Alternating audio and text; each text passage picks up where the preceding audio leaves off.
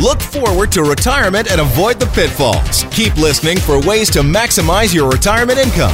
More Than Money with the Popowich Carmeli Advisory Group, CIBC Woodgundy, on News Talk 770.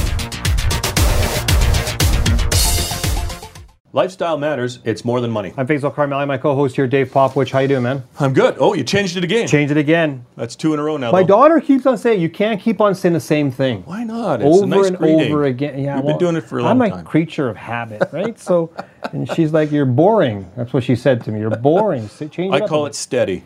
Aw, that's the nicest thing you've said to me all week. That. Exactly. We're going to start this on a happy note. Yeah, that won't last long. We know that. We got a good show today. We're going to talk about a few things. Let's first chat about this election coming up. Yeah. Surprise, we got an election. And guess who's been ignored pretty much in this election? Yeah, well, the battleground is not necessarily seniors, right? We'll talk about that. Yeah. Big population, voting population, lots of money. Not necessarily getting the love that they should be getting. Yep, I agree with that. We're all going to talk about also when it comes to people that are older in our community are being scammed like crazy. Yeah. And so we're going to have a conversation about being a better identifier of these types of scams. We want to educate and inform the listeners and viewers of the show. And then, of course, election topics, surprise, surprise, long-term care facilities, probably the only topic for people over the age of 70. Are being is the only topic from this election is about long-term care facilities. So we're going to kind of dive in deep on what should the platform kind of be like about and what should we talk about when it comes to these issues. I think this is going to be a great show, and let's kind of get into it when it comes to. Well, let's talk about what they are talking about. Okay, we're talking about taxes. Oh. And I haven't read anything yet that says they're lowering taxes. Have you come across that one yet? Well, credits and tax-free stuff and no real platform on anything that says, we're going to help propel the economy that's going to make sure you don't have to pay more taxes. Right. So, of course, three different parties, three different positions, but the consensus of all three parties is that taxes are going up. At least how I read it. Yeah. Yeah, I agreed. And so when I look at this, Dave, I look at the platforms of all three, and we talked about this last week as well, and now we're 25% into this election. Yeah. Still, people over the age of 55 have not been focused on in this election. It's pandemic relief, and I understand why they want to do that. Housing, they want to prevent, or they want to make it affordable. They want to tax corporations who made big profits. Mm. They want to prevent foreigners from coming in and buying property. Nowhere have I heard, and long-term care facility. They are mentioning that, so I'll give them credit for at least addressing some of the issues there. But when it comes to the individuals over the age of 55 who have 72% plus of this nation's income and wealth, where do you think the tax dollars are going to come from? Mm-hmm. Oh, we know. You see it, right? I have yet to hear one leader of any party say, for this demographic who's done so much for our country, we're going to lower it for you. We're going to make it the same. You know what they talk about? Oh, we gave you an extra $500 on your old age security if you're over 75. Right. Congratulations. Right. Wink, wink, nudge, nudge. Mm-hmm. I want to buy your vote. That's how I see it. Mm-hmm. There's a lot of that. Yeah, I agree. That's not how we see it, but that's how I see it. Yeah. And so the concern that I have when it comes to this election is that the 55-plus crowd have been ignored. We have a healthcare issue. We have an aging demographic, which happens to be the largest percent of the population that use the healthcare services. Granted, it's a provincial matter, but the federal government can do a lot here. Yeah, they can take some leadership, okay. And they're not. The second part of this is we know that this demographic also are big spenders. Mm-hmm. They support this economy. We have not given any incentives for the most affluent part of our demographics of this country to spend their money in this country. Right. No incentive. Yes, we've heard of a GST holiday, but that's for everybody. Yep. Remember when we used to go out and they would give, they wouldn't give me because I'm younger than you, the seniors discount? Not yet. I still got 18 months, brother. You got it. You lied just to get the discount. I'm going to have my 55th birthday party in a retail outlet that will give me a discount. You have fake ID just to get the discount, dude. I already know this, okay? So, where's the discount? Right. You want to see spenders spend? You want to see this economy grow?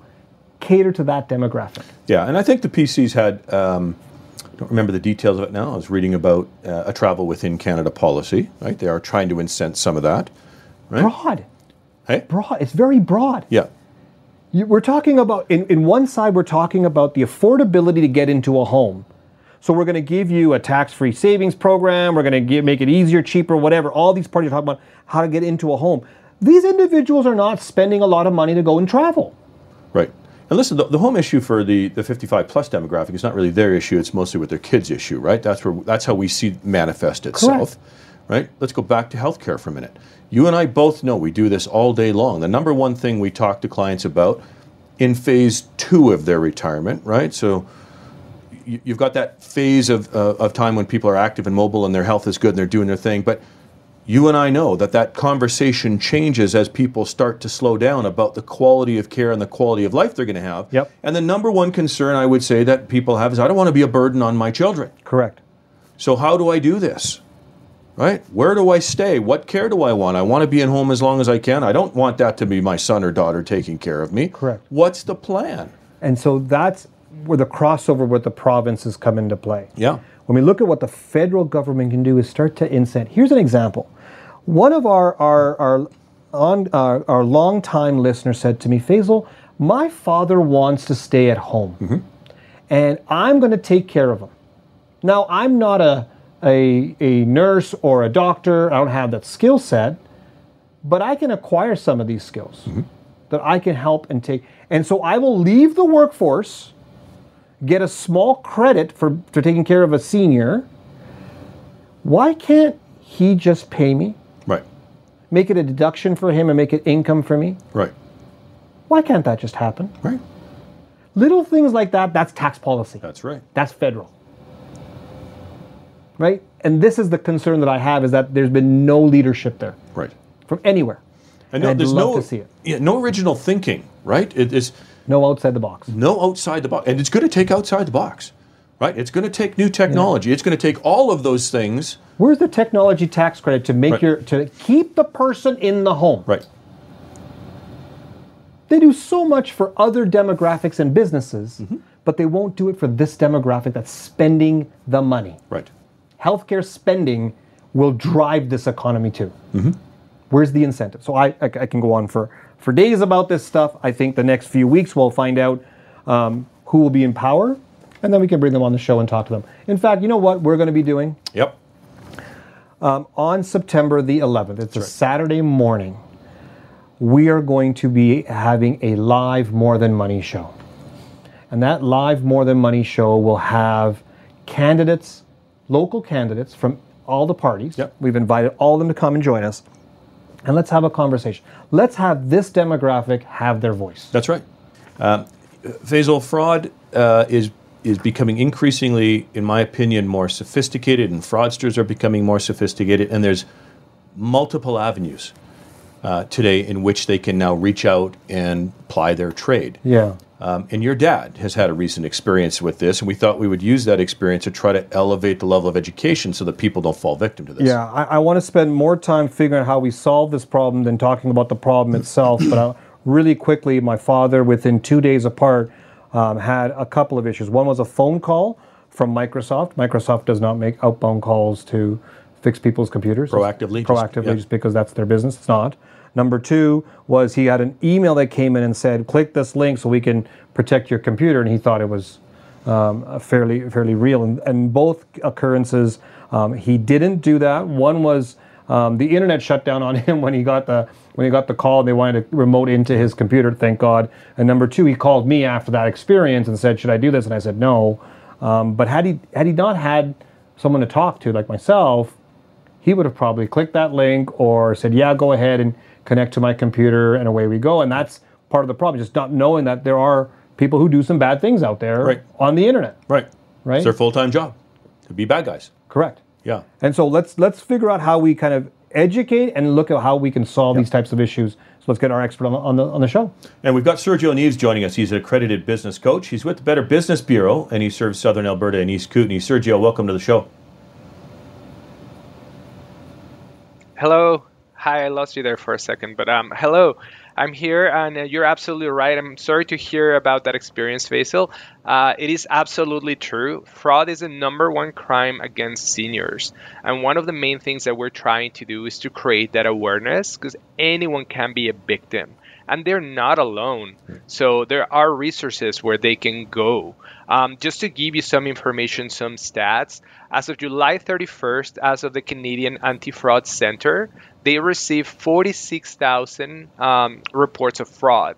And that equated to $130 million of a loss to Canadians. So this is a real thing that it's happening today. So let's look at some things that we can identify when we approach. Let's start with, I guess, email, because I think that's a bit more complex in some cases. Yep. When emails are going to seniors, some of them are from, they think are reputable businesses, financial institutions, whatever it may be.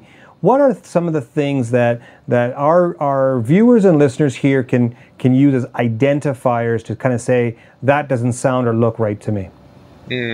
Yeah, that's a great example. Usually those emails are focused on phishing, right? They want to get some information out of you. They want to get something out of you. So first of all, you have to think, where did this come from? Did I contact this business? Does it make sense? Do I even do business with them? Because every now and then, I don't know if you get it, but I get it all the time. I get contacted by businesses that I have never done business with, and they're asking for my information. So that's a big red flag. That's an easy one. But one thing that we can share is that most frauds and most scams share the same characteristics. Some of them, or most of them, have a quick call to action. They don't want you to think about what's happening. They will present you a problem. For example, let's say that I do have Netflix, right? And they're telling me to change my password. They're asking me to do it right away. Otherwise, my account will be locked. And of course, since they're very nice, they will present a link so I can do it. When I click on that link, I will be forwarded to a website that will look exactly as the one that I'm accustomed to, but it's not the real one. And that's how they're going to get my information. So they have that quick call to action. Now, they will have also, most of the times, an emotional diversion. In this case, by saying that my account will be locked, I'm going to be missing out on the product that I'm paying for, on the services that I'm looking for and I enjoy. So they'll have that. So basically, at the end of the day, they're all designed to keep you off balance. And these ones are very simple, but as you were saying at the beginning, they're becoming more and more sophisticated. They even use techniques that real businesses use, such as marketing techniques and psychology behind the whole communication. So we have to be aware that this is happening, yeah. Sergio, there are companies out there that do this type of stuff to people, but there are sometimes on their emails you can identify the mistake, the error. And I'll give you an example. There's a financial institution with the name Montreal in it, okay?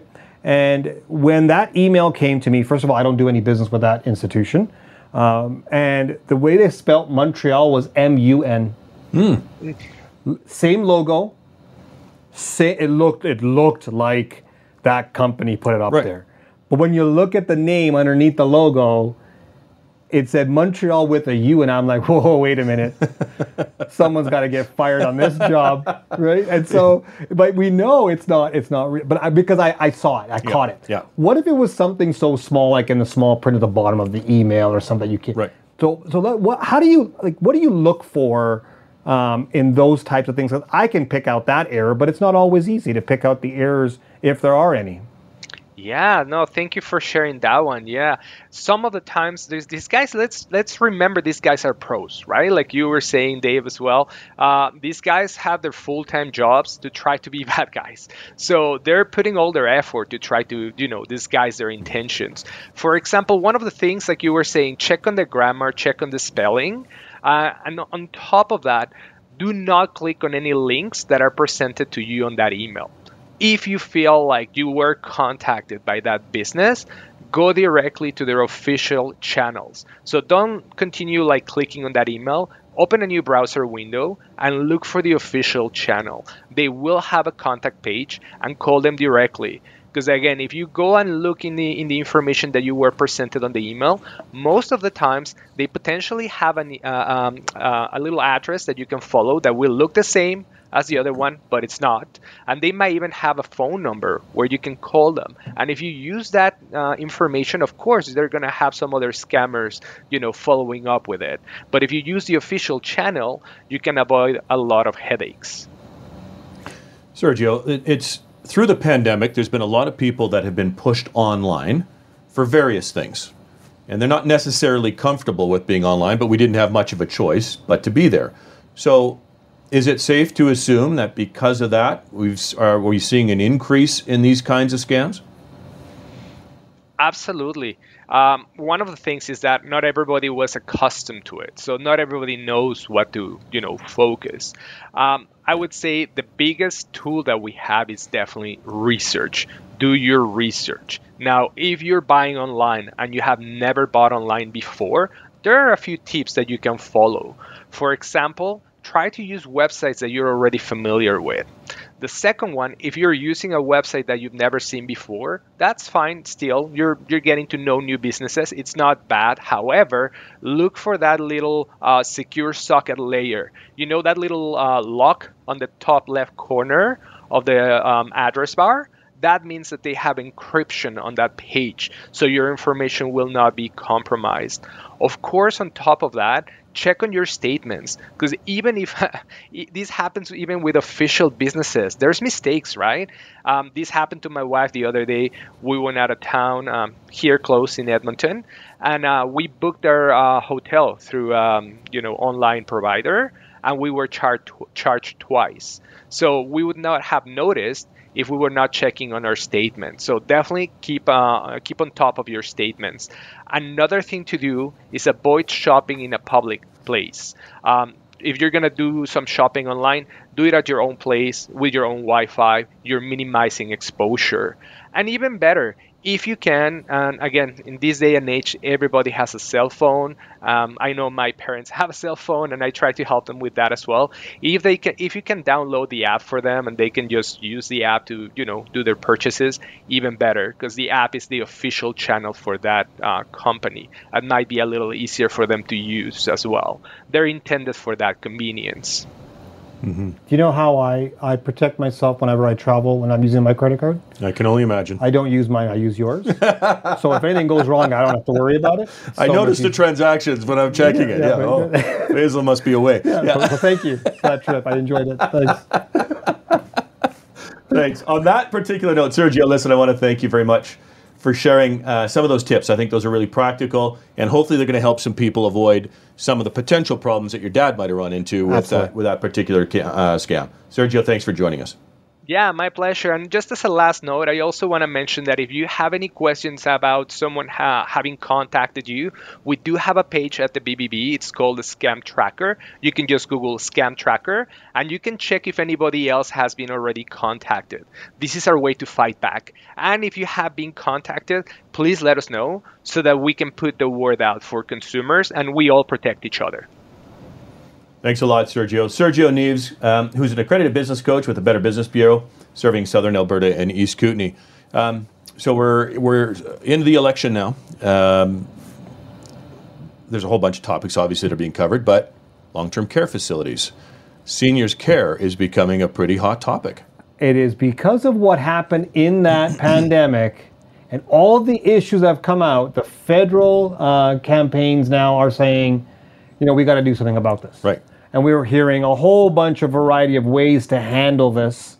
When we talk to our clients or viewers and listeners of the show, the safety and security within the long-term care facility is a concern. Absolutely. What also has come out is the quality of care. Correct. And what's interesting behind the quality of care is because what we think we're going to get when we go into a facility may not be what we receive.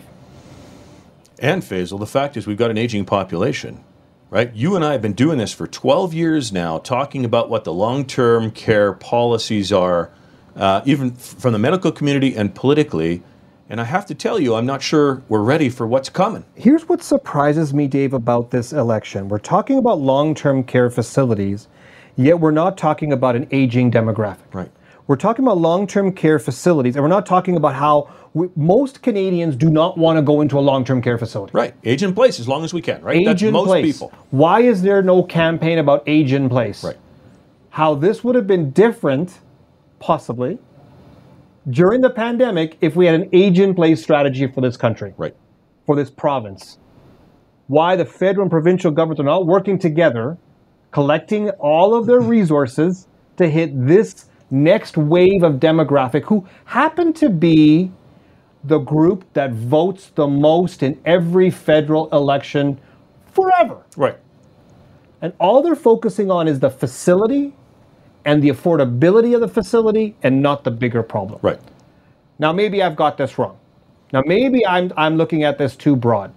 So let's have a good conversation with Kathy. She's awesome at this type of stuff, especially helping seniors figure out what their, we call it the health bucket, needs to look at. So let's bring Kathy into the show, Dave. So we've got Kathy Mendham, who is a founder and senior advisor at Proactive Seniors Limited. Kathy, welcome to the show, and thanks for joining us. Oh, my pleasure. Thank you, guys. Tell us, first of all, a little bit about Proactive Seniors.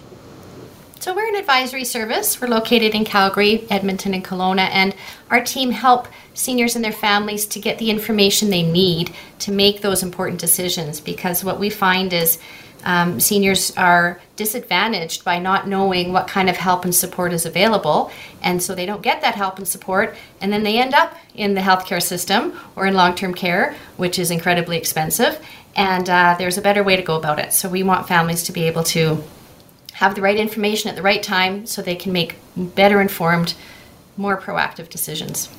Okay, so let's draw on that broad experience that you have, and why don't you share with us a little bit about some of the general concerns that people have with respect to aging. We've thrown out there that we think most people really prefer to age in place, what resources there are and what the steps are. Yeah, you know, there's so many issues around that, and like you said, long-term care is a really hot topic with the election, and they're looking at it the wrong way. They're looking at it how to fix a system that is somewhat broken, but what we need to do is keep people out of the system longer. And so if we can keep people home longer, healthier, safer, longer, then they're not going to be taxing the system and overloading it as much by being in it too early and for too long. And so throwing money at it, trying to do national standards, those are just band-aids. They're not addressing the issue, which is we're going to have a huge number of seniors coming in the next number of years, and we can't put them all in the long-term care system. There isn't going to be the capacity. So we have to have other solutions, and it's helping them to stay home longer and safer by having those supports in place and helping families create that plan, create that bucket of services so that they know what they can access. And some of it needs to be private pay, some of it needs to be publicly funded, some of it through nonprofits. It has to be a mix so that people who can afford services can pay for those services, and that leaves more resources for those who can't. So it's a complicated scenario, but it requires a thoughtful solution. Kathy, let's say that the new federal government that wins this election calls you up and says, I want you to be part of the health minister's team, and you get to kind of pick out what's the strategy the federal government should do, knowing that most of these issues are provincial matters. Right. What should the federal government do to reach the goals and the objectives and the concern that you just talked about? What would you think the federal government should do? Oh gosh, that's a huge question. Well, I do think it needs to remain under the provincial authority to manage these kind of things, because, you know, one of the topics was, should we have a national standard? Well, if we look at our education system, Alberta has an amazingly high standard of education. If we got a national standard, it would bring it down. So I'm concerned a national standard would bring the level of the bar down. So we want to make sure the federal government is supporting the provincial governments to do the best that they can. And that's probably through funding and through making sure that the appropriate Financial resources are there so that they can build the best healthcare system that's possible, and supporting those seniors and those caregivers who are keeping the seniors at home. So maybe there needs to be mandates as to where the money's going, but I don't think the idea of having a national standard is going to help. I think it needs to be provincially run, federally supported. It needs to be bigger. Clearly needs to be bigger than just a long-term care facility plan. Here's what I liked about what happened in the pandemic. In the pandemic, Kathy, the federal government took the responsibility of obtaining the vaccines. Now, we can argue and debate if that was it was a good, bad, or ugly and how they did it, but the provincial governments were not getting involved with big pharma to get the vaccines in the provinces. It was a federally mandated. I think if we look at that as a viewpoint of what the federal government's job or role is when it comes to in-home care and long-term care, is be the buyer and bigger bulk. There are so many items that people need as they age that they have to either buy individually by themselves or go through the healthcare system of their province, and they're buying whatever the buying power of the healthcare system in that province has. Think of PEI versus Ontario. Mm-hmm. How much buying power does Ontario have versus PEI? Mm-hmm. But if the federal government says we're going to procure enough supply and be the buyer and the Costco of these type of products, that will be a big savings to every single one. That's how you can then get lower costs. That's how you can, but it all has to come from the provinces. If all provinces says we need masks, go buy a big order of masks for the entire nation, for every province, keep the costs down for us per unit, and we've got a better deal here. Right. Get out of the way, let us provinces handle our own healthcare issues. I think those are some of the things that we need. When we look at those issues, there's not much the federal government can do besides funding, like she said. Right. So Kathy, when you look at the provincial issues, when it comes to long-term care facilities, knowing what we know today, what should our viewers and listeners be aware of when they're starting to look at the facilities that are out there, public and private, and knowing what we went through with this pandemic, what are some of the things they should be looking for? Yeah, well, that's great. They need to be looking for high quality and people who have demonstrated the ability to provide good quality of life. And the problem is that we have a shortage of spaces, and so the facilities aren't incentivized to be competing for the client. They're all full all of the time, and so there's no motivation for them to be better. I think something that might be kind of a real reach is if the money follows the person.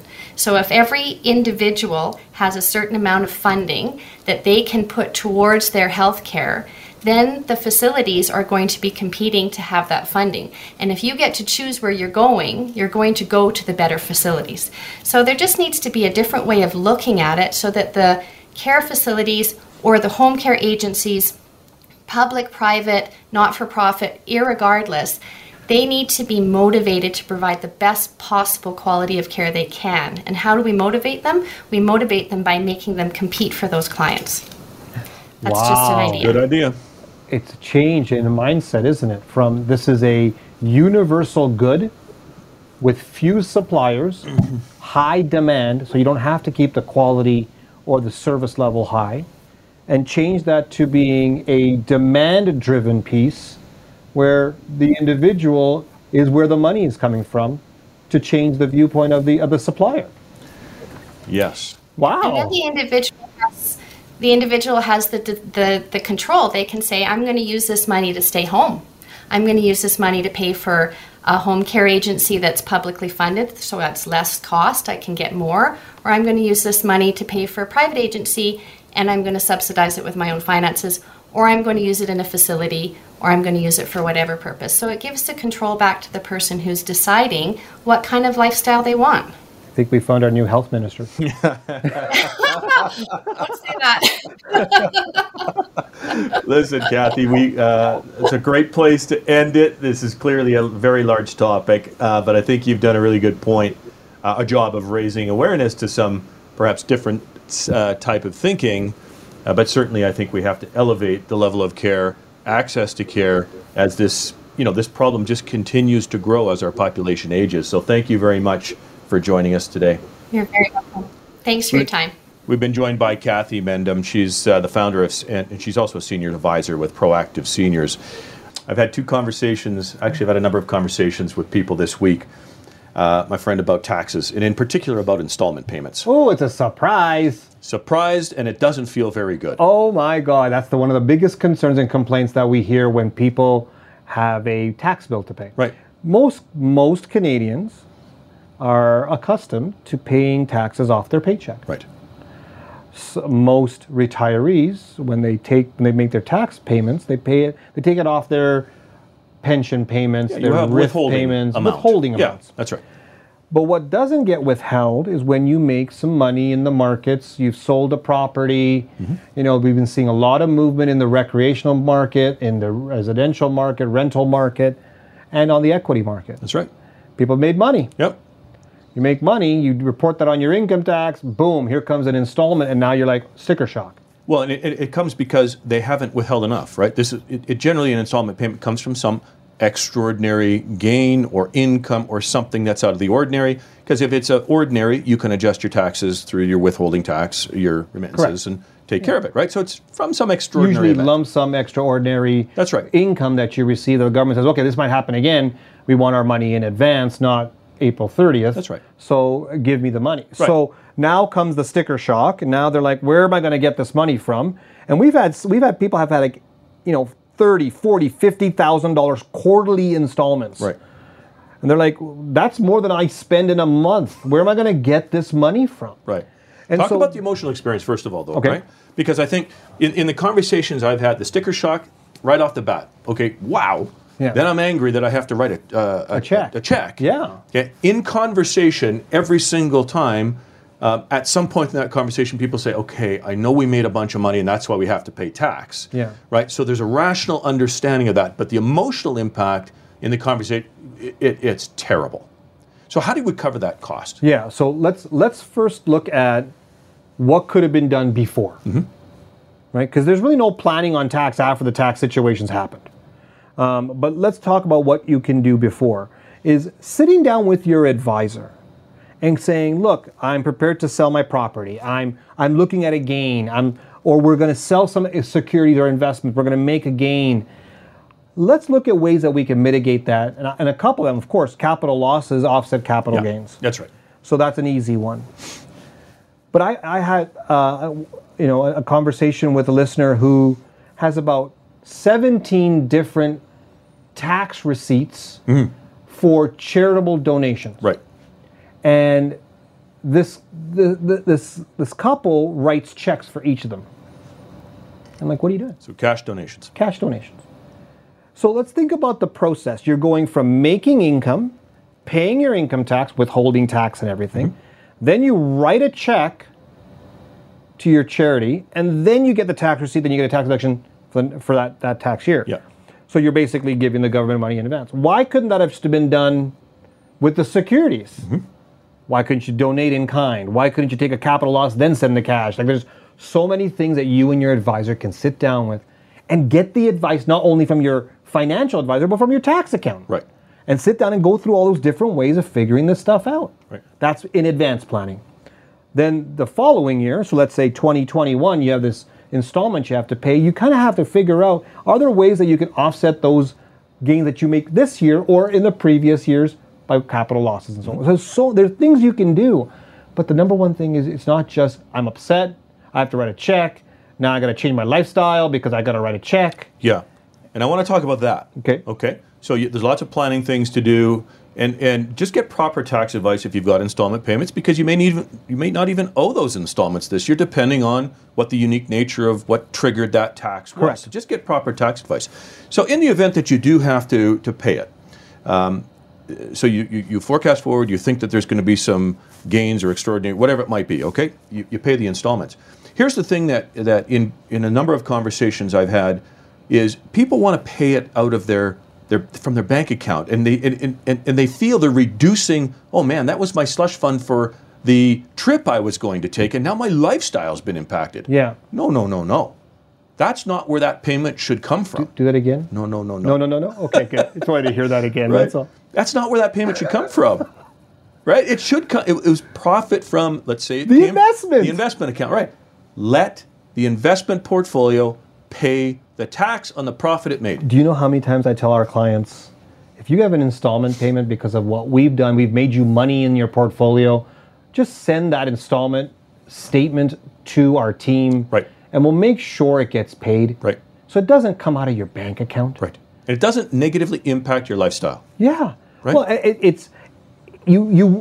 when you take tax off of your paycheck or withholding tax from pensions or RIF payments or whatever it may be, you don't miss it. Right. Because it's gone. Right. There's no psychological, damn it, until you look at the pay stub, and that's a different story. Yeah. But when it comes to your investment, it's sticker shock. Oh my God, I got to pay. Where's the money? Yep. Maybe we have to figure out, okay, we can't go to, on a trip this year because we got to pay this installment. Like, no. What was that again? No. Okay, good. That one. And so we need to let the investments make the tax payment. Right. And if once that's done, the stress and the pressure goes down. I'm surprised how many of our peers in the industry don't put that as part of their process. Right.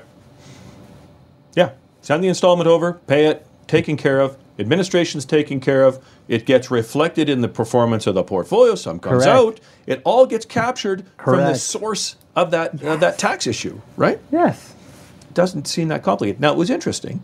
So I'm just going to finish the story. So I want to talk to these people. Of course, we talked about just this. And this is the solution. And this is just send us the stuff. We'll take care of it. And pressure came down. You could just feel it. You could feel it. So you mean I don't have to get rid of that fund for the money I was holding for in this case, it was a travel? No, you don't. It's there. It's set aside for travel.